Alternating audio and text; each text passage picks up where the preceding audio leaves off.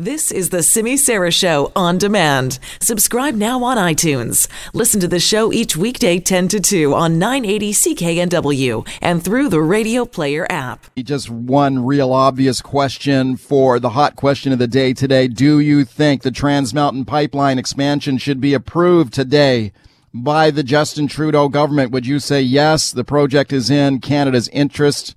Or would you say no, too risky for the environment? Here's how you vote on that today at CKNW on Twitter. Please follow me while you are there at Mike Smyth News on Twitter, S M Y T H. I will retweet the hot question of the day. Phone me on the buzz line on this one. Do you want to see this pipeline go forward? Phone me right now. Leave me a voicemail 604 331 Buzz is the number 604 331 2899.